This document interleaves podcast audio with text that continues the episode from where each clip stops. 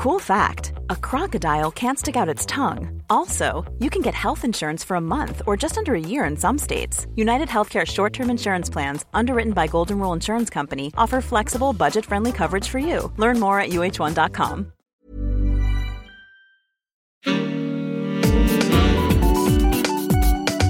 Queer as Berlin. Der Schwule Hauptstadt-Podcast mit Michael Mayer. Du bist wirklich ein Scheißkerl.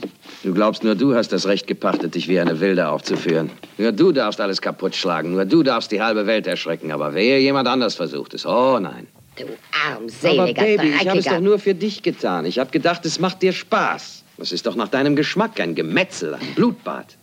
Ich habe mir gedacht, es regt dich auf. Ich habe mir ausgemalt, wie du dich wollüstig auf mich stürzen würdest mit wogendem Busen. Jetzt bist du endgültig verrückt geworden, George. Herrgott, Mark! Meines Ernst, du bist verrückt geworden. Du kannst die ganze Nacht da sitzen und der Gin läuft dir aus dem Maul heraus. Du demütigst mich, du zerfetzt mich in der Luft und das ist alles völlig normal. Du kannst es aushalten. ich kann es nicht aushalten. Du kannst es aushalten. Dafür hast du mich geheiratet. Tja, ein bisschen heftiger Einstieg heute hier in der neuen Folge von Queer as Berlin. Was ihr gerade gehört habt, ist natürlich einer der bekanntesten Paare der Filmgeschichte, Martha und George aus Wer hat Angst vor Virginia Woolf. Ja, und heute geht es in der ersten Folge im neuen Jahr um Beziehungen, um Beziehungsprobleme, wie man sie vermeiden kann, aber auch was man tun kann, wenn man erstmal in einer heftigen Krise drin ist. Das neue Jahr ist ja vielleicht ein guter Zeitpunkt, um ein bisschen drüber nachzudenken, über manche Dinge so in dieser Art, auch über die eigene Beziehung vielleicht. Und darüber wollen wir sprechen mit Nils Svensson. Hallo Nils. Hallo Michael, grüß dich. Du bist äh, Paartherapeut, Ja. aber machst ja auch mehr als nur Paartherapie. Genau, ich mache mit Arbeit mit Einzelnen, mit Paaren, ähm, mache auch verschiedene Trainingskonzepte. Genau. Hm, Vielleicht sollte man erstmal am Anfang erklären, ähm, wenn ich jetzt zu dir komme, egal ob nun als Einzelperson oder als Paar, ähm, was erwartet mich da? Also wie arbeitest du? Also wie Therapie sagt man ja, ne? ist ja eine Therapie. Ähm, wie gehst du vor? Also was äh, versuchst du erstmal rauszufinden? Na, ich unterscheide bei mir so ein bisschen zwischen äh, Therapie, Beratung und auch Mediation. Das heißt, Beratung wäre erstmal, es gibt ein konkretes Problem, da würden wir gerne schauen, wie wir eine Lösung dafür finden können. Äh, bei der Therapie wird es dann so ein bisschen intensiver und es geht tatsächlich um auch persönliche Entwicklung. Wie können wir gemeinsam jeder für sich und als Paar miteinander wachsen. Ähm, und Mediation würde ich dann sehen, wenn es eh schon einen Streit gibt, wenn es äh, einen Konflikt gibt und der soll konkret gelöst werden. Also das heißt, wer zu mir kommt, hat erstmal irgendein Problem, so. Und äh, wir fangen damit an, rauszufinden, was denn das Problem eigentlich ist, was da genau passiert. Das heißt, der Anfang der Arbeit ist immer für mich äh, zuhören, hinschauen, beobachten. Ähm, Also auch jemanden erstmal kennenlernen wahrscheinlich, ne? So. Genau. Also äh, jemanden kennenlernen und vor allem im Paar die Interaktionsmuster kennenlernen. Was machen die miteinander? Ähm, welche Reaktion oder welche Aktion auf der einen Seite löst welche Reaktion auf der anderen Seite aus? Ähm, Paarkonflikte sind oft Teufelskreise, die sich dann hochschaukeln, weil beide irgendwie nicht richtig loslassen können, nicht rauskommen. Ähm, Gerade wenn das sich über Jahre aufgebaut hat, wird es dann manchmal schwierig. Ist das eigentlich so, ich muss mal fragen, weil ich noch nie eine Paartherapie gemacht habe, ähm, dass man das grundsätzlich immer dann zu dritt macht oder kommen die äh, Paarbestandteile sozusagen, also äh, auch einzeln jetzt zu dir oder machst du jetzt irgendwie immer so Dreier-Sitzungen dann? Also für mich ist wichtig, dass es alles zu dritt stattfindet. Ähm, es gibt, ich habe das selten mal, dass, dass ein Paarmitglied sozusagen merkt, ich habe ein spezifisches Problem äh, und da sind wir uns dann alle zu dritt einig, dass es gut wäre, das alleine mal anzugehen. Dann machen wir da so ein, zwei, drei Einzelsitzungen. Aber im üblichen Fall bin ich der Meinung, ähm, es ist wichtig, dass alles, was besprochen wird, zu dritt besprochen wird. Weil ich will auch kein Geheimnisträger sein, das geht auch nicht, sondern das Paar soll ja lernen, miteinander zu kommunizieren, miteinander ehrlich zu werden. Und meine Aufgabe sehe ich darin, einen sicheren Raum zu äh, ermöglichen, in dem man das sagen kann, was äh, vielleicht schwerfällt, was angstbesetzt ist. Und ich sorge dann dafür, dass das nicht eskaliert, sondern dass es anders als nur zu zweit vielleicht eine Lösung finden kann. Ähm, nun gibt es ja so das Klischeebild, ich habe mal gelesen, also ich glaube USA, Argentinien, Israel, da ist man ganz groß so bei der, obwohl das bezieht sich glaube ich eher auf Psychoanalyse, jetzt nicht auf Paartherapie, aber vielleicht ist es ja auch so ein bisschen, gibt es Überschneidung, also im, Überschneidung im Sinne von, wie schnell man jetzt zum Therapeuten geht. Ist das eigentlich in, also du arbeitest ja in Berlin, aber ist das mehr geworden? Gehen die Leute heute schneller zum Paartherapeuten oder ist das eher dann so ein kleiner Teil der Leute oder wie ist denn so dein Eindruck? Mein Eindruck ist, dass die ähm, generell die Arbeit mit Beratung, mit Psychologen, ähm, dass das weniger stigmatisiert ist, als es das früher war. Ich glaube, die Leute kommen, kommen schneller und holen sich Hilfe.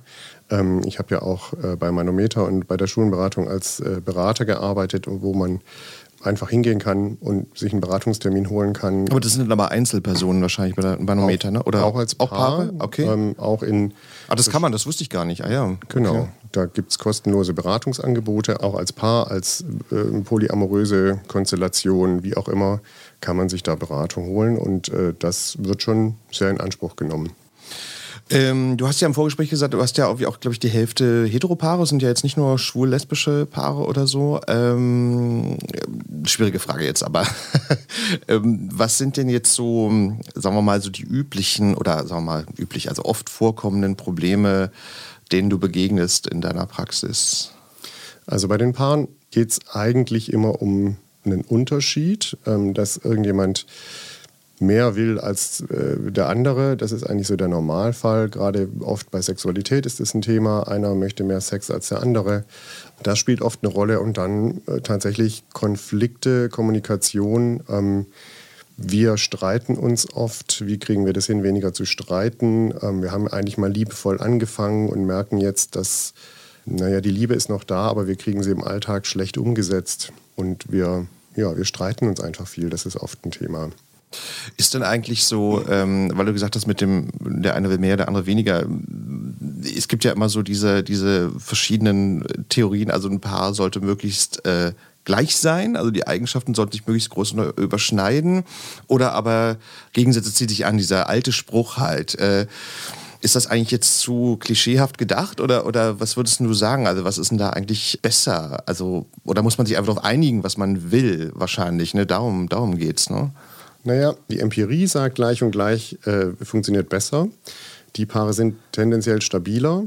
Ich würde sagen, am Anfang ist, sind Unterschiede, die sich anziehen, tatsächlich sehr faszinierend für viele Menschen. Da ergänzen sich oft Sachen, sieht man im Partner was, was man selber irgendwie... Aber man sexier findet wahrscheinlich auch, ne? So. Ja, es, es gibt Spannung, es gibt irgendwas Interessantes und äh, im, die, die Erfahrung ist, wenn man damit nicht aufpasst, dann wird es eben zu dem, was man am Partner auch am meisten hasst, weil es eben anders ist als bei mir. Und über die Zeit merkt man dann, am Anfang war das mal ganz süß, aber inzwischen halte ich es überhaupt nicht mehr aus, dass der die Spülmaschine anders einräumt als ich oder so. Und äh, dann kommt eigentlich ein guter Zeitpunkt, um naja, jemand Drittes zu holen, mit dem man arbeiten kann, um an sich selber zu arbeiten, um zu lernen, mit diesen Unterschieden umzugehen. Weil das ist einfach für jeden Menschen immer eine Herausforderung, wenn andere Menschen anders sind. Und in der Partnerschaft kann man das eben super üben. Also wie gehe ich damit um? Mein Partner, jemand, den ich, den ich grundsätzlich liebe, sieht Sachen anders als ich, macht Sachen anders als ich. Und wie kriegen wir das gemeinsam hin? Wie kann ich Toleranz entwickeln? Wie kann ich auch mich manchmal durchsetzen? Wie kann ich, also wie gehe ich damit um? Das ist eine schwierige, herausfordernde Geschichte. Deshalb glaube ich, ja, der Anfang, da knistert es, dann wird es zum Problem und dann kann man daraus lernen und wachsen. Aber ich finde das so interessant, äh, bleiben wir mal bei dem Geschirrspülerbeispiel. Ich frage mich immer so, weil man hat es ja manchmal auch bei anderen Paaren immer so, da hat man ja immer ein klares Bild vor Augen, okay, das ist das Problem oder man glaubt, das ist das Problem. Ich frage mich immer, also wenn jetzt irgendwie der Geschirrspüler, das falsche Einräumen jetzt ein Problem ist, da ist aber meine laienhafte Theorie oder, oder, oder Interpretation, dass das dann für was anderes steht. Also dass es eigentlich für ein größeres Problem steht. Ist das so oder, oder ist das dann einfach nur ein Zeichen, ja, von vielen oder ist es ganz banal, man sollte jetzt so gar nicht denken oder naja, größeres Problem. Ich würde sagen, das steht natürlich in gewisser Weise für Persönlichkeitseigenschaften vielleicht. Also einer hat eine andere Ordnungsliebe als jemand anders. Ähm, das kann schon dahinter stehen, aber die Differenz bleibt ja trotzdem bestehen. Also, dass ich jetzt, was weiß ich, meinen Geschirrspüler super strukturiert einräume und alles immer exakt drin steht und mein Partner schmeißt halt alles so rein, wie es ihm jetzt gerade einfällt.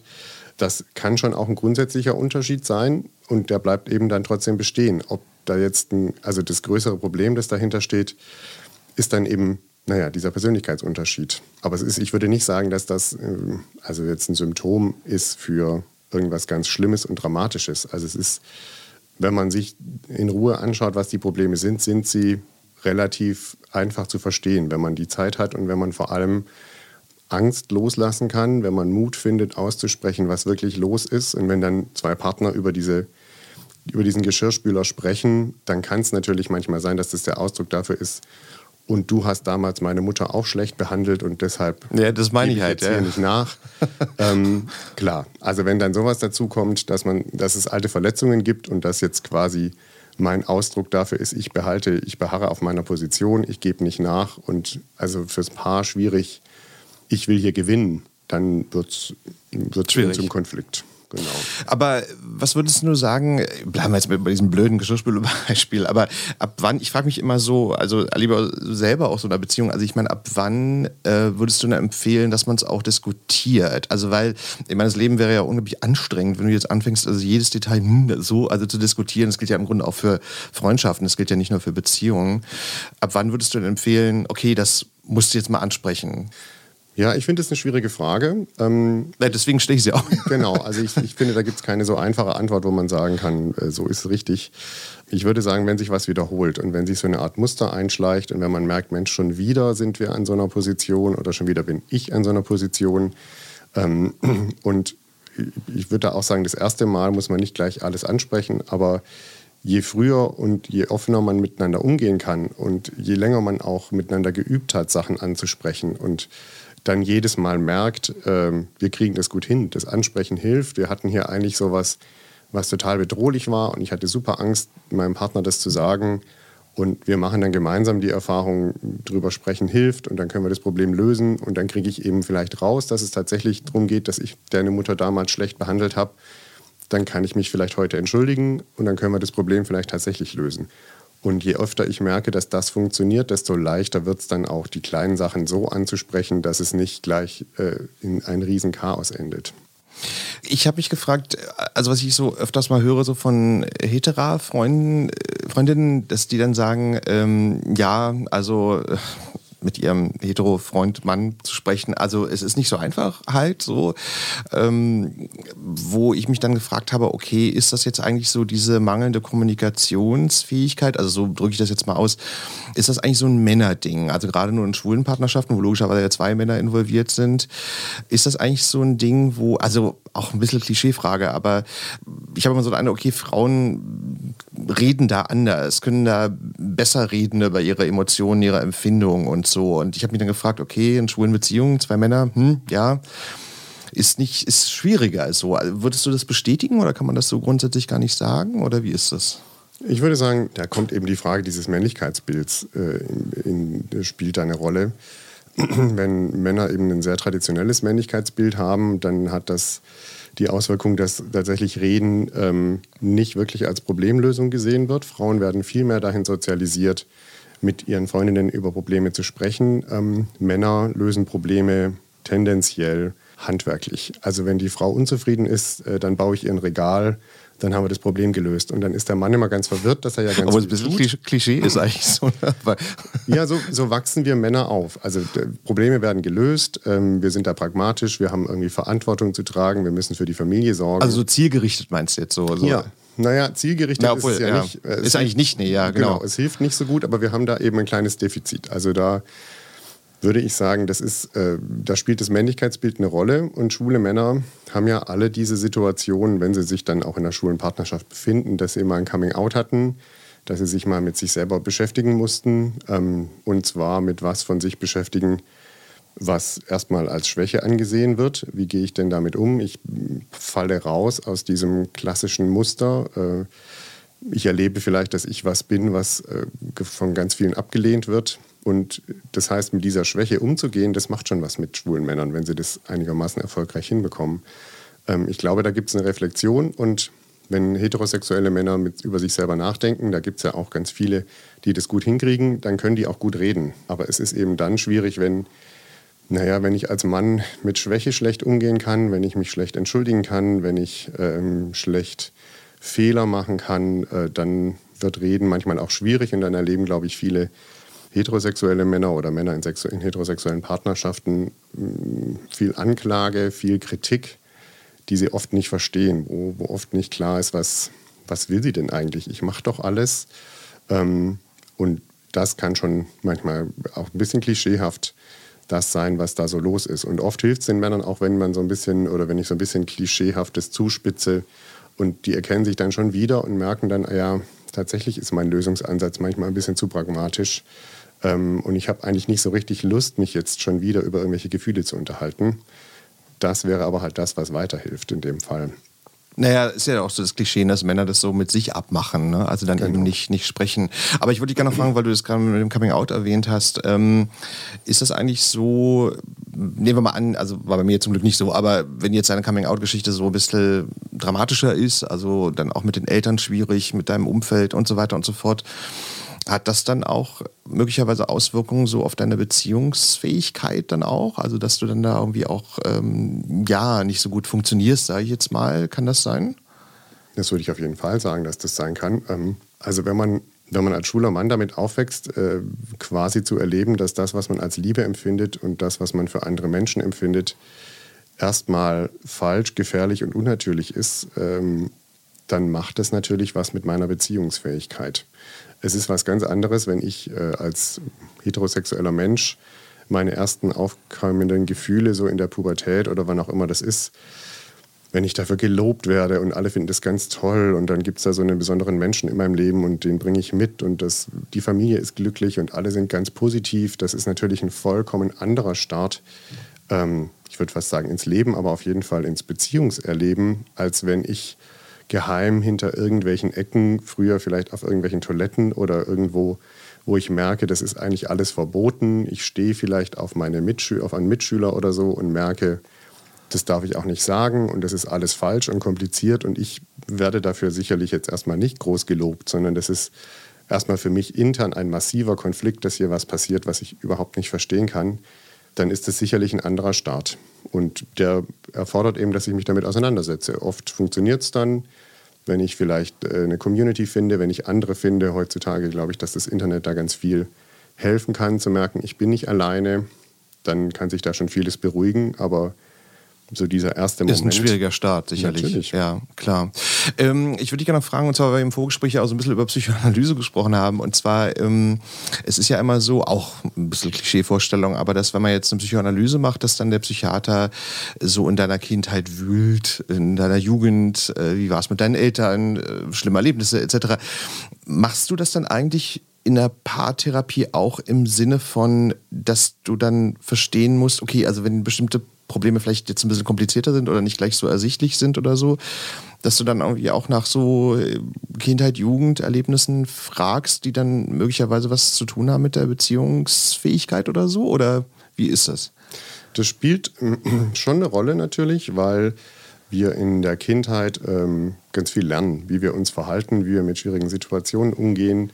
Ähm, und wie wir auch naja, mit abhängigen Situationen umgehen. Also wir werden alle, das ist die generelle Menschheitserfahrung, wir werden geboren und sind als Säuglinge alleine nicht überlebensfähig.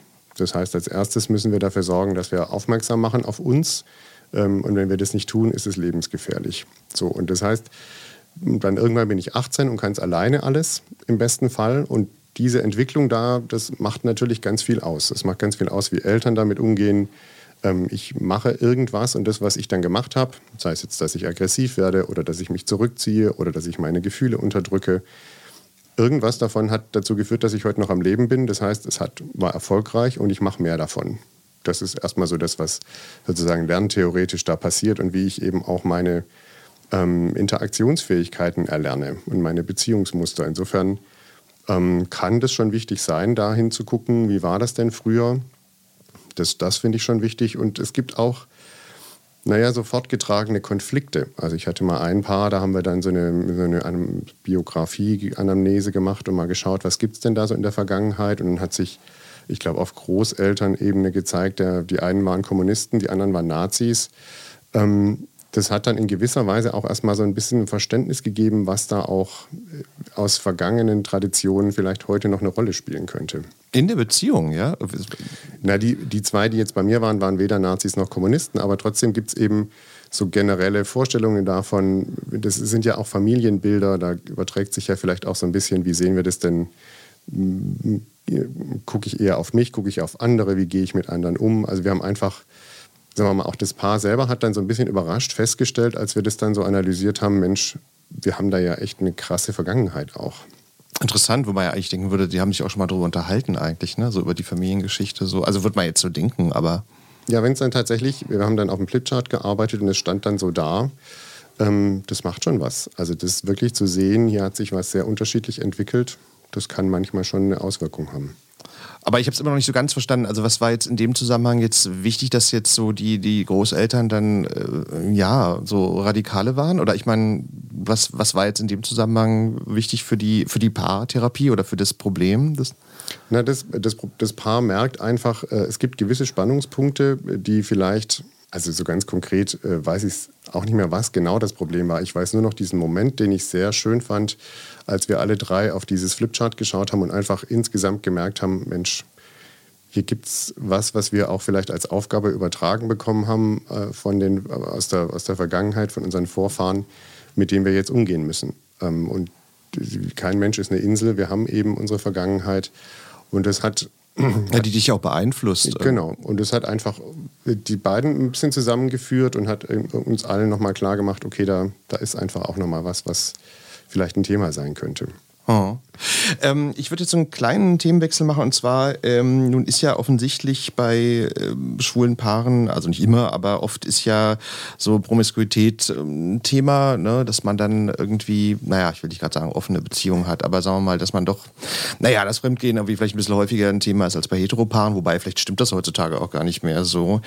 Aber ähm, ich würde dich gerne erstmal fragen, also erstens mal, ist, ist das bei dir in der Praxis eigentlich so, dass das irgendwie schon gelegentlich mal ein Thema ist, so oder nicht so häufig? Ich glaube, das ist heutzutage in, in, Berlin, in der Großstadt. Sowieso bei allen Paaren. Ist immer ein Thema, wie wollen wir mit unserer Sexualität umgehen? Wollen wir monogam leben oder wollen wir uns öffnen? Und äh, sagen wir mal, das, äh, was dann eben oft zum Konflikt wird, ist, wenn es einer der Partner anders sieht als der andere und vielleicht auch nicht drüber gesprochen wurde und es dann einen Seitensprung, eine Affäre oder sonst irgendwas gab. Das führt natürlich zu massiven Belastungen. Und da muss man eben schauen, wir, was machen wir damit, gehen wir, wollen wir offen damit umgehen oder nicht. Ähm, aber ich finde, viel Sex zu haben ist natürlich was Schönes. Und ob ich die jetzt in oder außerhalb der Beziehung habe, das muss jedes Paar für sich so ein bisschen rausfinden. Aber ist es denn so, weil du jetzt Berlin angesprochen hast, so, ja, dass es häufiger vorkommt, dass die Paare halt sagen, okay, wir haben, also polyamorös will ich es jetzt nicht nennen gerade, aber sagen wir mal so eine offene Beziehung, kommt das häufiger vor? Ja, also ich, ich bin ja nur in Berlin, deshalb kann ich schlecht vergleichen mit ja. anderen Orten, aber ich, ich erlebe hier tatsächlich alles. Also von den monogamen Beziehungen, die das auch ganz gut hinkriegen, die vielleicht auch darunter leiden, ähm, dass es schwierig ist, über offene Beziehungen, die das gut hinbekommen, äh, bis zu tatsächlich polyamorösen Konstellationen, wo drei Menschen, vier Menschen miteinander leben und was eine ganz spannende Konstellation ist, finde ich. Ich kann es mir jetzt ja. schwer vorstellen, aber es ist total interessant. Ne? Ja. Also wenn man das sieht. Aber ähm, ist das wahrscheinlich auch ein bisschen schwer zu beantworten. Aber was ist denn so dein Eindruck? Also wenn man das jetzt öffnet, also wenn man jetzt sagt, okay, ähm, ich habe jetzt irgendwie eine offene Beziehung, aber polyamorös ist ja nochmal ein bisschen was anderes. Aber ähm, wie, wie kann das funktionieren? Oder, oder sagen wir mal, was ist denn so die Bedingungen dafür? Also was würdest du da raten oder was ist so dein Eindruck? Also was, was muss man da erfüllen, um das dann irgendwie auch befriedigend so eine Beziehung zu führen? Ich glaube, wie bei den meisten Sachen, aber da ganz besonders ist Offenheit wichtig, dass man wirklich miteinander spricht, was da los ist. Ähm, ich glaube, das ist der, der, hilfreichste, die, der hilfreichste Umgang damit, dass man gemeinsam schaut, ähm, wer braucht denn was in der Partnerschaft ähm, und dann tatsächlich auch guckt, naja, es sollte jetzt keine Rache dabei im Spiel sein, es sollte tatsächlich Offenheit sein und die große Herausforderung ist es, angstfrei zu gestalten. Also die monogame Beziehung hat ja oft auch was mit Angst zu tun und mit dem Wunsch danach, den Partner ganz zu besitzen. Und da darf jetzt auf gar keinen Fall irgendeiner dazwischen funken. Ähm, das Eifersucht, ne? So, genau. Ja. Das heißt, es braucht ein bisschen Mut. Ähm, es braucht auch Mut, dann in der Offenheit in der Beziehung Unterschiede wieder zu akzeptieren. Das heißt, dass ein Partner vielleicht ganz viel Sex außerhalb der Beziehung hat, der andere nicht so viel. Das kann dann auch ein Thema sein.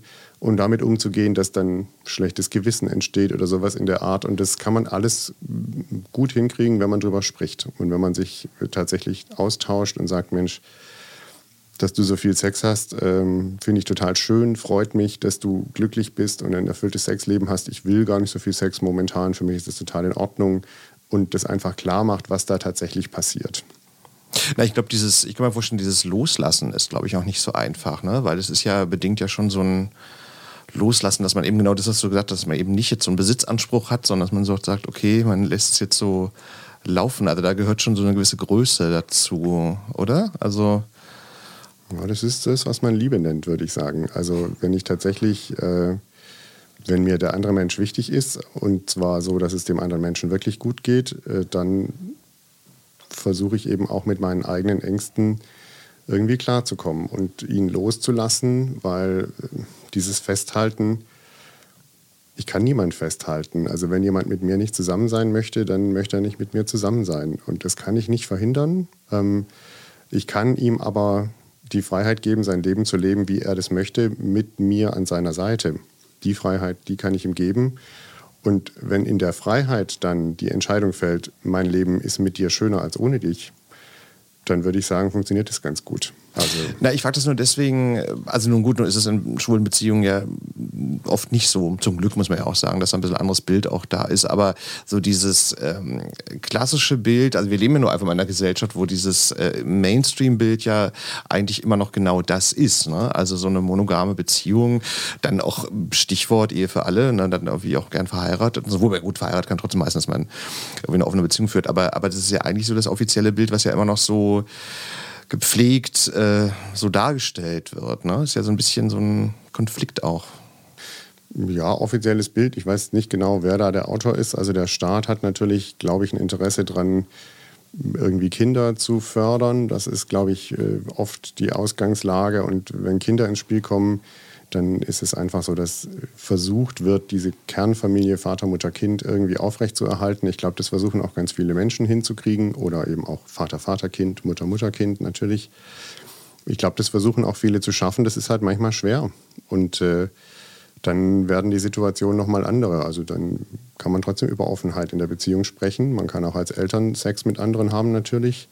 Ähm, aber ich glaube, die Idee, ist, dass das was ist, naja, das ist halt ein überkommenes Modell. Früher war das sozusagen das, was alle wollten und hat ganz viele Probleme gegeben. Heute kann man da, würde ich sagen, ein reformiertes Modell draus machen und sagen, wir probieren das.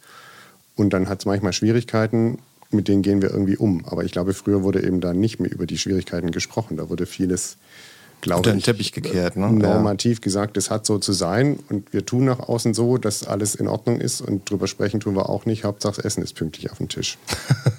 ja, wie das früher so war, ja.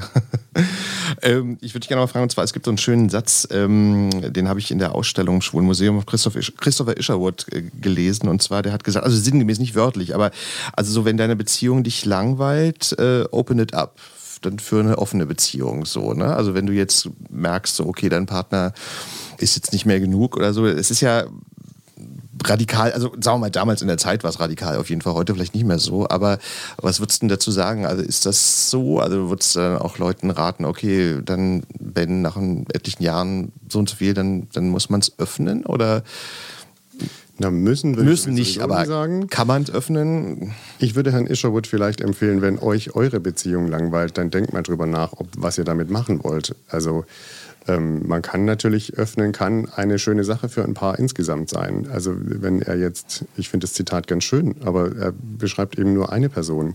Da gehören zwei dazu.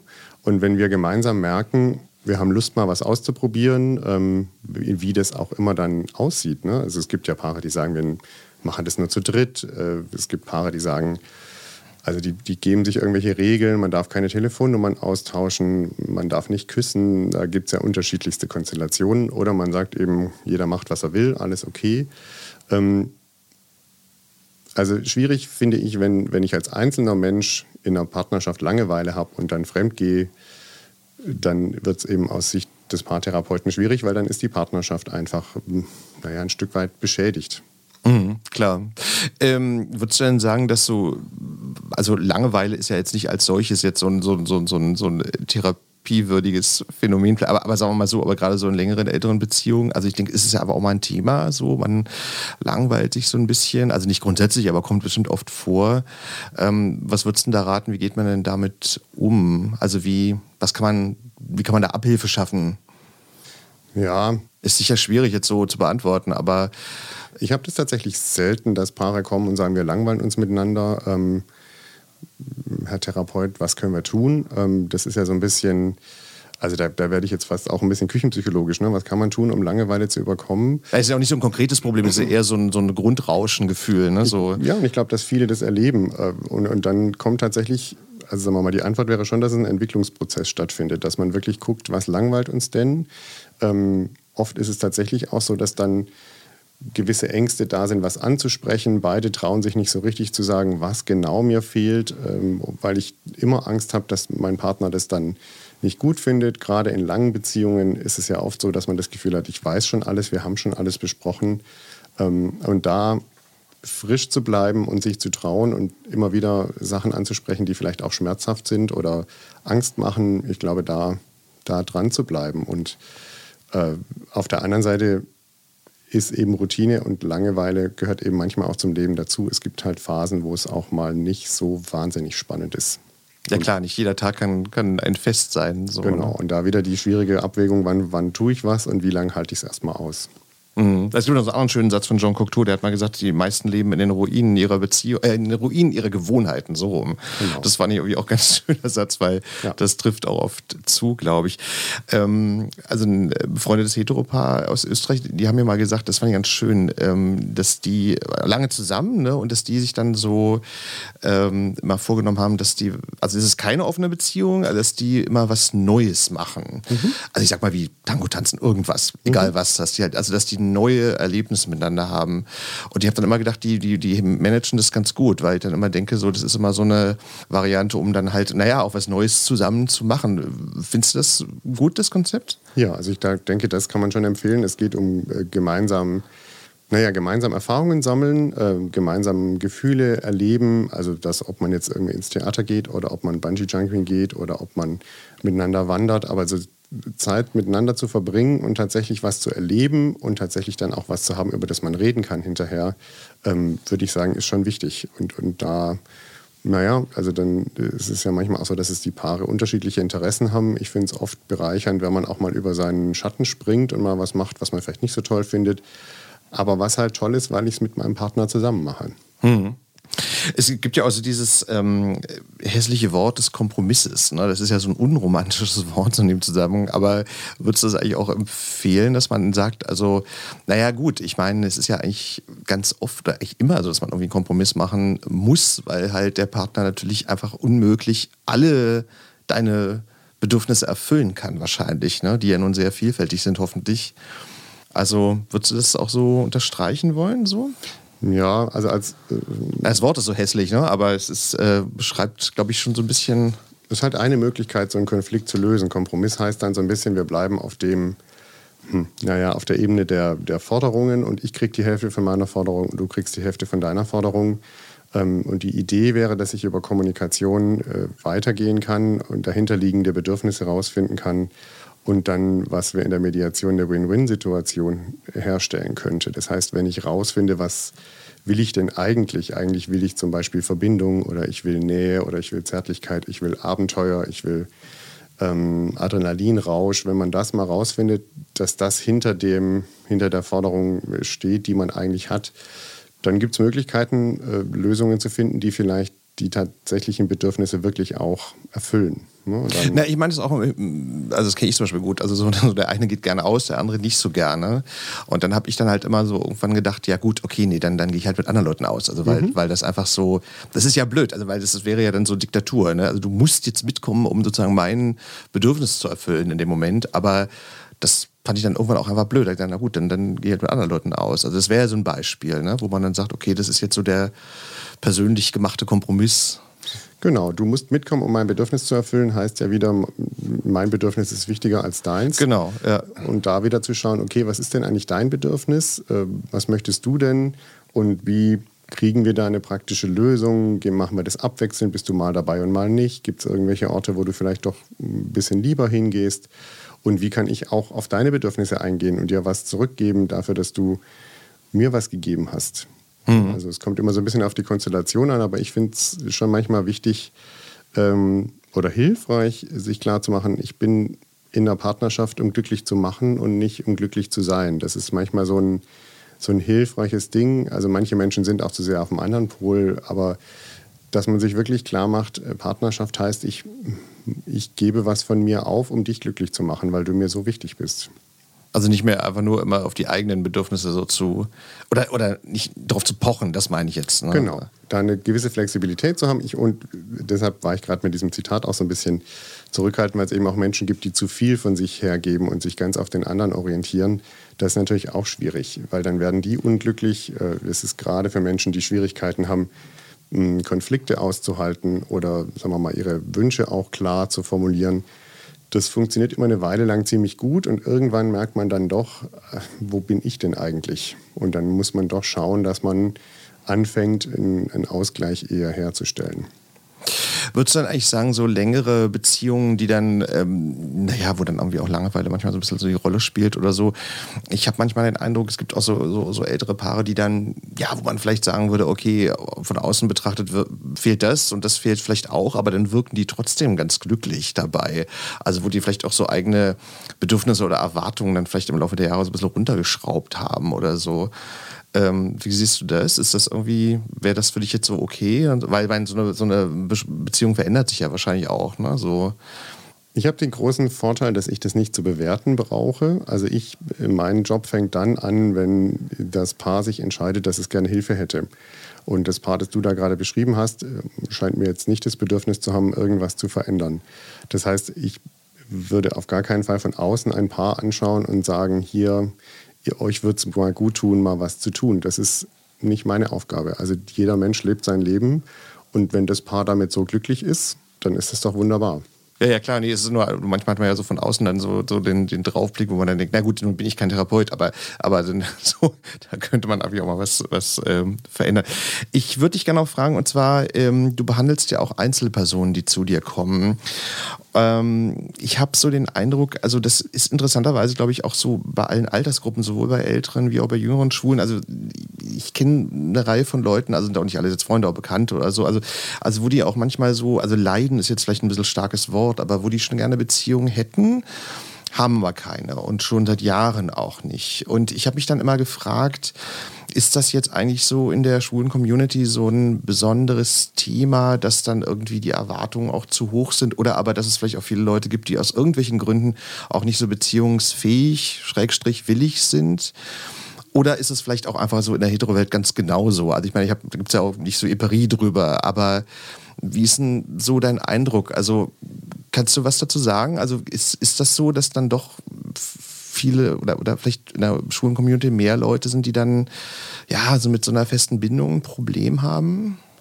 Ich glaube schon, dass das äh, schwieriger ist. Äh, wie gesagt, zurückzuführen auf diese schwierigen Beziehungserfahrungen, die ich eben in meiner Coming-out-Phase habe. Es ist eben sehr viel mit, mit Scham oft belastet. Äh. Obwohl, Entschuldigung, unterbreche, aber obwohl man ja eigentlich denken müsste, dass heute so Coming-out nicht mehr naja, nicht mehr so ein großes Problem ist wie früher, aber das täuscht wahrscheinlich auch. Es kommt sicherlich auch darauf an, woher du kommst, aus welchem Umfeld. Naja, von innen ist es immer ein Riesenproblem. Also es gibt natürlich Familien, und das finde ich wunderschön, die von Anfang an klar machen, was auch immer du bist, so alles total in Ordnung und wir warten schon drauf, dass du dich hier outest, hurra, jetzt ist es passiert, so quasi eine Art Coming-out-Party feiern, das finde ich ja super. Ähm, ich erlebe das eher so, dass bis heute unklar ist, wie die Eltern reagieren werden, wenn ich mich oute. Also dass diese Angst davor, wenn man dann nie so richtig drüber gesprochen hat und dann plötzlich äh, doch mit eben einem Mann statt einer Frau als schwuler Mann ankommt oder mit einer Frau als lesbische Frau, dann diese Angst, verstoßen zu werden, diese alten Geschichten, die ja noch gar nicht so lange her sind, die, du wirst enterbt, du fliegst hier raus. Du Klar, gibt es bestimmt heute immer noch teilweise. Das gibt es immer noch und ich weiß es halt vorher nie. Also diese Angst, die damit verbunden ist, einen massiv wichtigen Teil meiner Identität zu zeigen und dafür vielleicht verurteilt, verbannt und sozusagen massiv bestraft zu werden, die wirkt. Und dadurch ist natürlich auch erstmal Nähe und Partnerschaft schwierig. Ähm, und dann äh, haben halt schwule Männer dieses, also oft ist tatsächlich Scham so ein Problem. Ich schäme mich auch dafür, schwul zu sein. Dann, wir nennen das die internalisierte Homonegativität. Das heißt, ich glaube auch, was die anderen sagen, dass Schwulsein irgendwie schlecht ist, dass viel Sex haben schlecht ist, dass Spaß am Sex haben was Schlechtes ist. Da haben wir der katholischen Kirche viel zu verdanken, dass es da so Vorurteile gibt. Und mit all dem muss ich dann umgehen und plötzlich soll ich mich in jemanden naja, verlieben, mit jemandem eine Partnerschaft führen, der genauso schmutzig und schlecht und äh, furchtbar ist wie ich. Also wie soll denn das irgendwie gehen? Und wie soll ich denn jemanden, der so schlimm ist wie ich, jetzt lieben können? Ne? Also im, im, im Extremfall. Also das äh, ist natürlich erstmal schwieriger als in heterosexuellen Partnerschaften, wo sich zwei finden, die das alles ganz gerne auch richtig machen, so wie sich das alle wünschen. Mhm. Ähm, da gibt es natürlich auch Probleme, das will ich gar nicht kleinreden, aber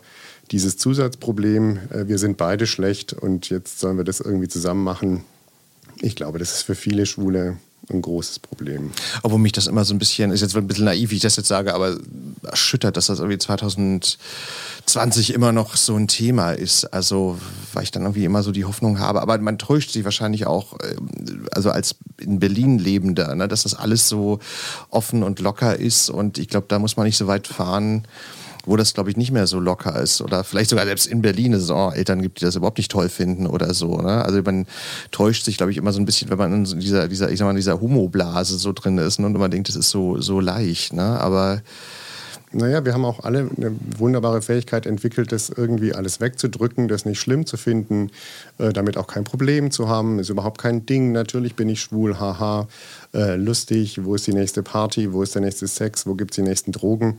Das ist ja alles auch eventuell ein Ausdruck davon, dass ich mich eigentlich total daneben fühle und irgendwie über Leistung, über besonders gut sein, über all das, was wir so veranstalten, drüber hinwegkommen muss, dass ich mich eigentlich überhaupt nicht gut fühle. Also auch so den Körperkult und so, das meinst du jetzt? Genau, oder? das ja, finde ja. ich auch einen wichtigen mhm. Teil davon.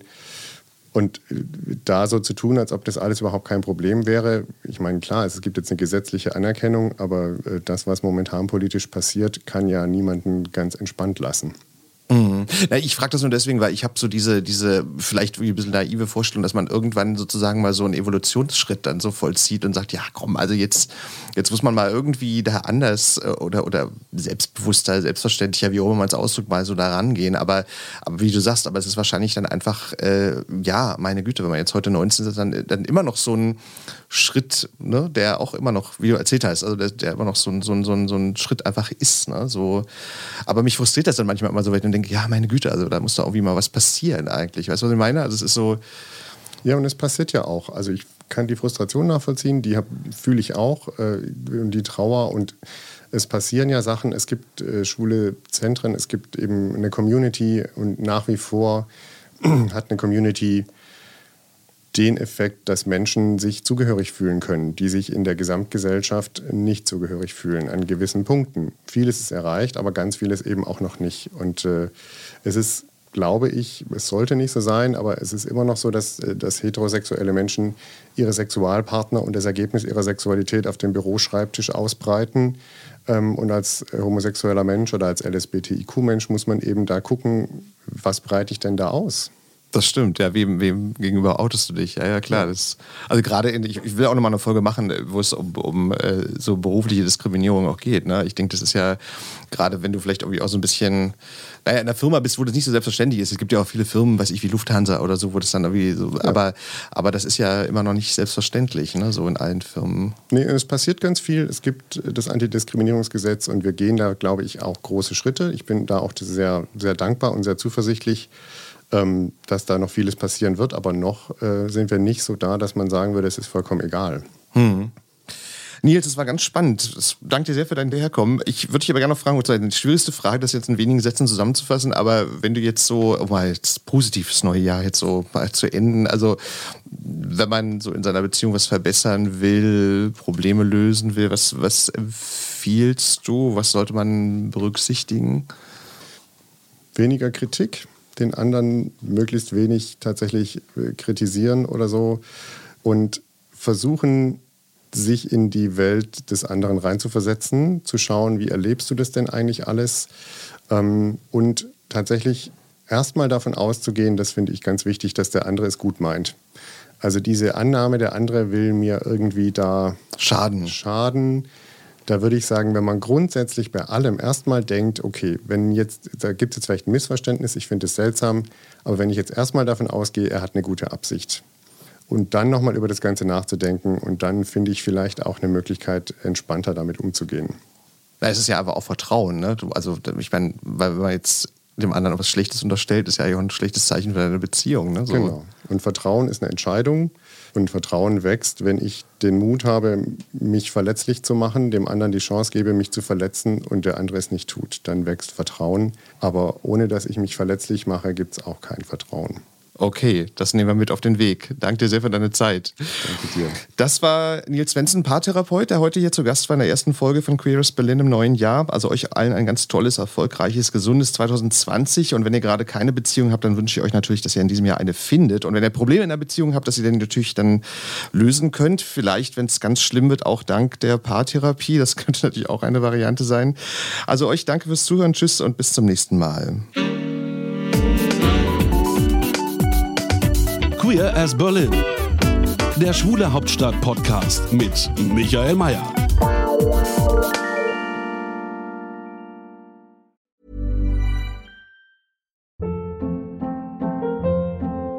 Hold up. What was that? Boring. No flavor. That was as bad as those leftovers you ate all week. Kiki Palmer here, and it's time to say hello to something fresh and guilt-free. Hello Fresh. Jazz up dinner with pecan-crusted chicken or garlic butter shrimp scampi. Now that's music to my mouth. Hello Fresh. Let's get this dinner party started. Discover all the delicious possibilities at hellofresh.com.